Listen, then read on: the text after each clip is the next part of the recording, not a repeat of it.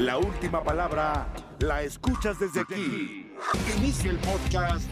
Es así y punto. Bienvenidos, esto es Es así y punto. ¿Qué tal? Un saludo para todos. Yo soy Hernán Pereira y aquí estamos este miércoles 28 de diciembre comenzando esta nueva emisión de Es así y punto.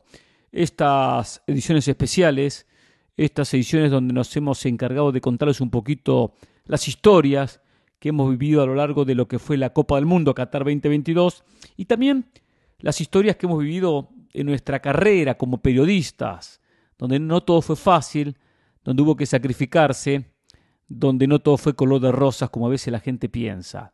Pero bueno, eh, no tengo más historias relacionadas con el Mundial, quizás me acuerde de alguna y de acordarme la voy a compartir con todos ustedes. Eh, después quiero que también me dejen su punto de vista y opinen en la cuenta de Instagram de cada una de las historias que he contado. Si les parece interesante o no les parece interesante, siempre digo que no soy un especialista en contar historias. Pero bueno, me parece que es interesante, ustedes les, a ustedes les gustan las anécdotas que uno ha vivido a lo largo de esta bonita profesión que es ser periodista deportivo.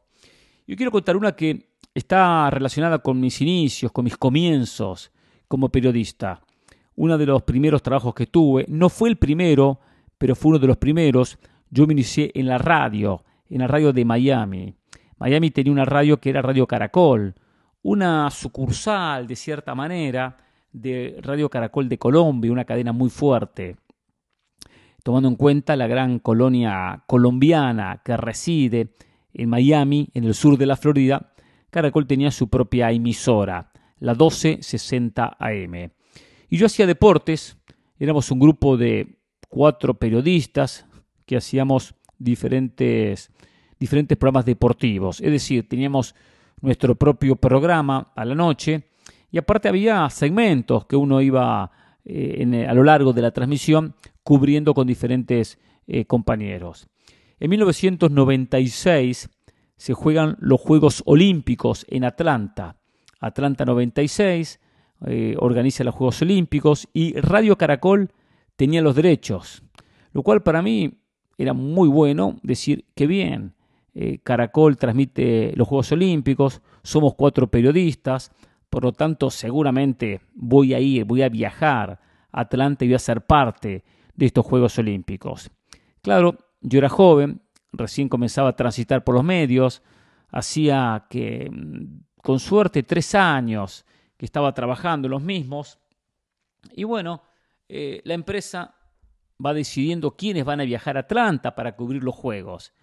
Y bueno, mis tres compañeros son designados y un grupo de compañeros que no hacían deportes, que no hacían deportes, también se los asignó para diferentes coberturas dentro de los Juegos Olímpicos. Había uno, por ejemplo, que daba el tiempo, pero él sabía de básquetbol, entonces lo ponen a cubrir básquetbol.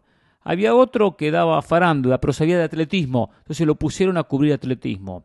Aparte, Radio Caracol, que tenía muchos corresponsales en Colombia, viajaron algunos para cubrir lo que eran las transmisiones de, eh, eh, para territorio colombiano, pero a su vez también transmitían en, la, en las diferentes coberturas que hacían para Estados Unidos. Es decir, que entre los colegas de deporte que estaban conmigo, los colegas que no eran de deportes, pero que eran amigos del jefe, todos colombianos, todos viajaron menos yo.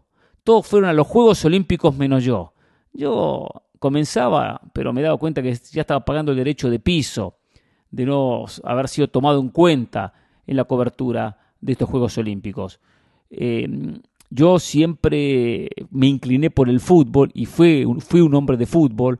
Me han gustado otros deportes, he seguido el básquetbol eh, en Argentina, he seguido el tenis, pero nunca un deporte como el fútbol, nunca lo seguí en detalle como el fútbol. El básquetbol sí, hasta me ha tocado después de esa experiencia comentar la NBA, me tocó dos finales eh, muy buenas, una de los Pacers de Indiana con Reggie Miller contra los Lakers de Los Ángeles y la anterior de San Antonio, San Antonio Spurs ante New York, eh, el equipo neoyorquino.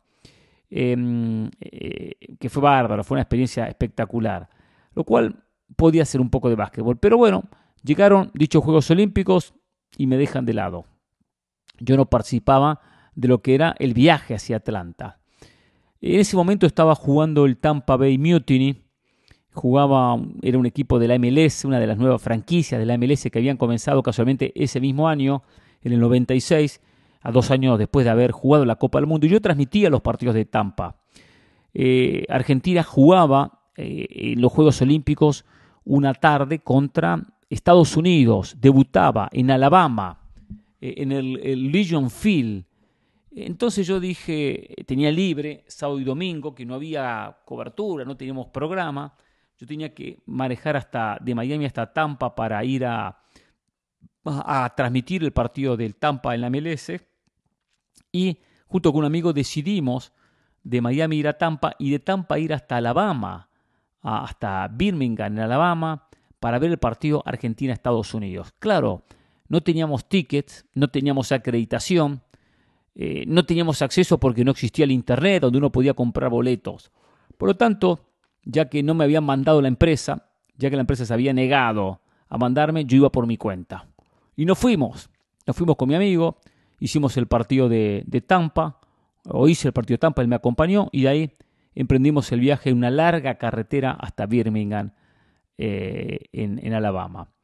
Eh, llegamos y después de manejar los dos y muchas horas, y un viaje, yo no recuerdo exactamente, pero fácil, 12, 13, 14 horas manejando, era lejito eh, el estadio, no existía ni GPS, ni existía eh, ni tantas cosas que uno hoy tiene para llegar mucho más rápido. Conclusión, llegamos la mañana del partido. Llegamos sin entradas. Perfecto. Eh, nos fuimos al estadio, empezamos a recorrer el estadio buscando comprar en la reventa. No había prácticamente eh, reventa, había muy poquito. Y los pocos que estaban ticket, ticket, lo vendían carísimos, carísimos. Teníamos algo de dinero, pero a poco dinero. Por lo tanto, dijimos vamos a esperar que pasen las horas y con el correr de las horas vamos a encontrar solamente que los precios van a bajar, porque si no los venden los terminan, los terminan bajando. El estadio estaba lleno, estaba repleto, por lo tanto no había ninguna entrada a la venta. Claro, jugaba Estados Unidos, el fútbol masculino no era tan fuerte en aquel entonces, algo que nos sorprendió, pero sin embargo la gente del sector, como los juegos estaban en Atlanta, pero habían tomado algunas sedes para los partidos de fútbol, porque Atlanta no tenía tantos estadios, bueno, Birmingham era una de las ciudades. Por lo tanto, la gente que vivía en esa ciudad se enloqueció y quiso ver a Estados Unidos y el estadio estaba repleto.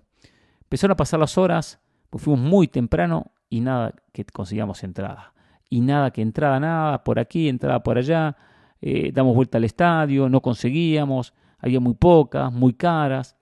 Y de repente vemos que hay unos muchachos, grupo grande de personas que iban caminando yo no recuerdo, ni tampoco sabría decirle de dónde eran, pero tenían todos una, como una credencial verde. Sí me acuerdo muy clarito una credencial verde. Eran de alguna organización especial, de algún grupo especial. Y siempre yo fui un poquito, un poquito caradura y siempre eh, traté de buscar al máximo cualquier opción para conseguir mi objetivo. No fui de cruzarme de brazos sin hacer absolutamente nada. Por lo tanto, con mis pocas palabras que hablaba en inglés, fui y, los, y, encaré a, que estaba a la cabeza del grupo y le expliqué si no nos tenía credenciales para nosotros, no eran credenciales de periodistas, sino credenciales a través de esta organización, si no tenía un par extra para mi amigo y para mí. El Bocha, mi amigo, ¿eh? un tipazo, ¿eh? un tipo grande, un tipo eh, argentino, hincha River, muy, un tipo muy metido en el fútbol. Y el hombre dice, sí, 40 dólares cada uno. 40 dólares, perfecto, sí. Les doy dos credenciales y con eso entran al estadio. Vamos al baño y me dan, y me dan la plata una vez que los entra al estadio. Bueno, nos dio las credenciales, nos pusimos la credencial, mi amigo, yo, qué tipo, no sé ni cómo, hoy me pongo a pensar y no sé de qué grupo habrá sido, cómo habrá logrado tener dichas credenciales, eh, cómo eran todos autorizados a poder entrar. Y entramos con el grupo, todos juntos nos metimos en el estadio. Enseguida nos, nos marcó el baño, fuimos para el baño, le dimos los 40 dólares y nos sacó la credencial. Yo pensé que nos íbamos a quedar con la credencial todo el partido. Por tanto, él nos sacó la credencial del partido. Dijo, ya está, están dentro del estadio, ya está en el baño, me dan los 40 dólares, 40 cada uno, se llevó los 80 dólares, devolvimos la credencial y se fue con su grupo a disfrutar el partido. Y bueno, ustedes saben, porque han vivido alguna de estas experiencias. Caminamos, buscamos algún asiento y ahí nos sentamos. Alguien apareció y empezamos a cambiar. Alguien apareció y empezamos a cambiar. Y ahí estuvimos saltando de asiento a asiento, buscando alguno libre. Y era muy difícil porque estaba repleto. Hasta que por ahí ubicamos un par de asientos y terminamos disfrutando el partido. Argentina ganó, ganó 3 a 1.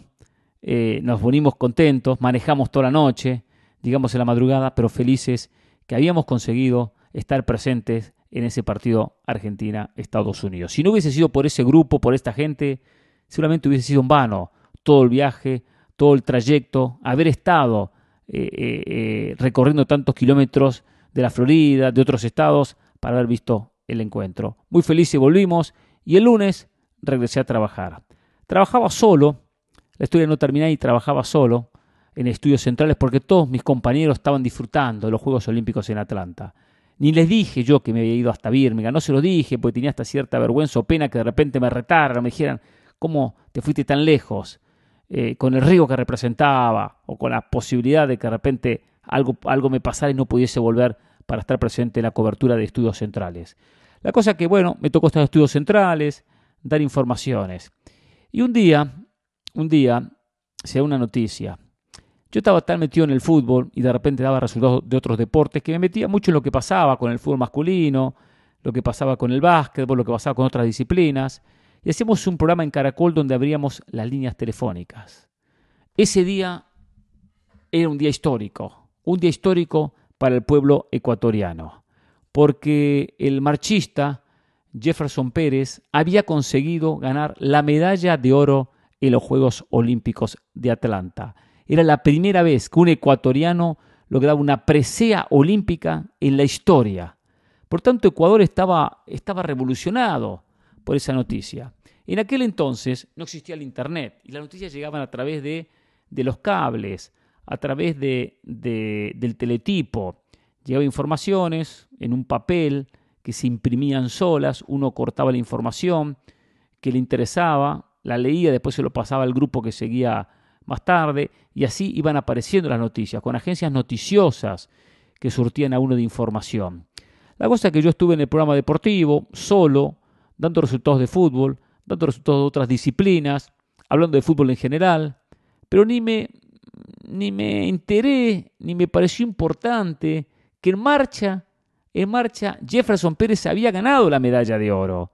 La verdad que a mí no me interesaba, ni tampoco le daba importancia, porque no era un experto en marcha, porque no sabía lo que había pasado, porque tampoco había enterado, ni tampoco uno podía, eh, como pasa hoy, abrir los periódicos internacionales a través de, diferentes recorridos que, que uno hace con periódicos de Latinoamérica y ahí hubiese salido. Hoy a través del teléfono, a través de miles, miles de caminos que uno tiene, se entera de la información. Cuando abro las líneas telefónicas, los oyentes ecuatorianos muy molestos conmigo. Pereira, la noticia del día, Jefferson Pérez ganó la medalla dorada y usted no dijo absolutamente nada. Y yo me enteraba porque la gente me lo decía. Y yo ni sabía lo que me estaban hablando. Y bueno, no, sí, no sé qué, bla. Al rato otra llamada. Pereira, Usted no dice nada, tendría que estar cubriendo que es un día histórico para el deporte ecuatoriano. Jefferson Pérez ganó la medalla dorada en marcha. Y yo no sabía para dónde meterme, ni información tenía, ni me había enterado. Vivía en otro planeta, vivía en el planeta del fútbol. Tuve cantidad de llamadas de oyentes que me retaron, que me, me dijeron de todo, porque estaba mal informando, por, no mal informado, simplemente porque estaba desinformado, porque no decía nada. Ninguno de mis compañeros de Atlanta fueron capaces de llamarme, de llamarme, para por lo menos decirme, hay una noticia histórica, hay un resultado histórico, el pueblo ecuatoriano está de fiesta por esta medalla de oro conseguida por Jefferson Pérez. Nadie hizo nada, y yo solo en estudios centrales.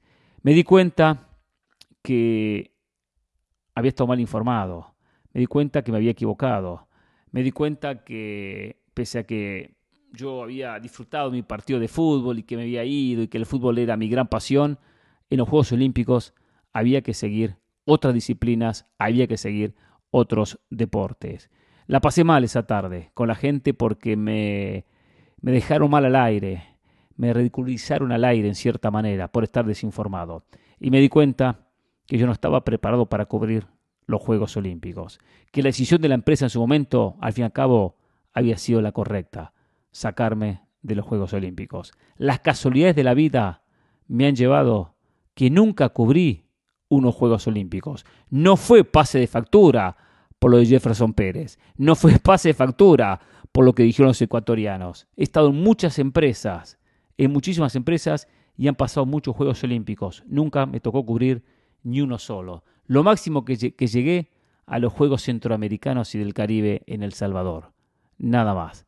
Pero bueno, esa historia de Jefferson Pérez me marcó.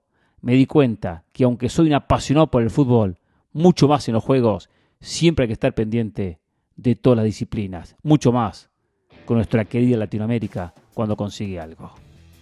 Hasta mañana. Es así y punto.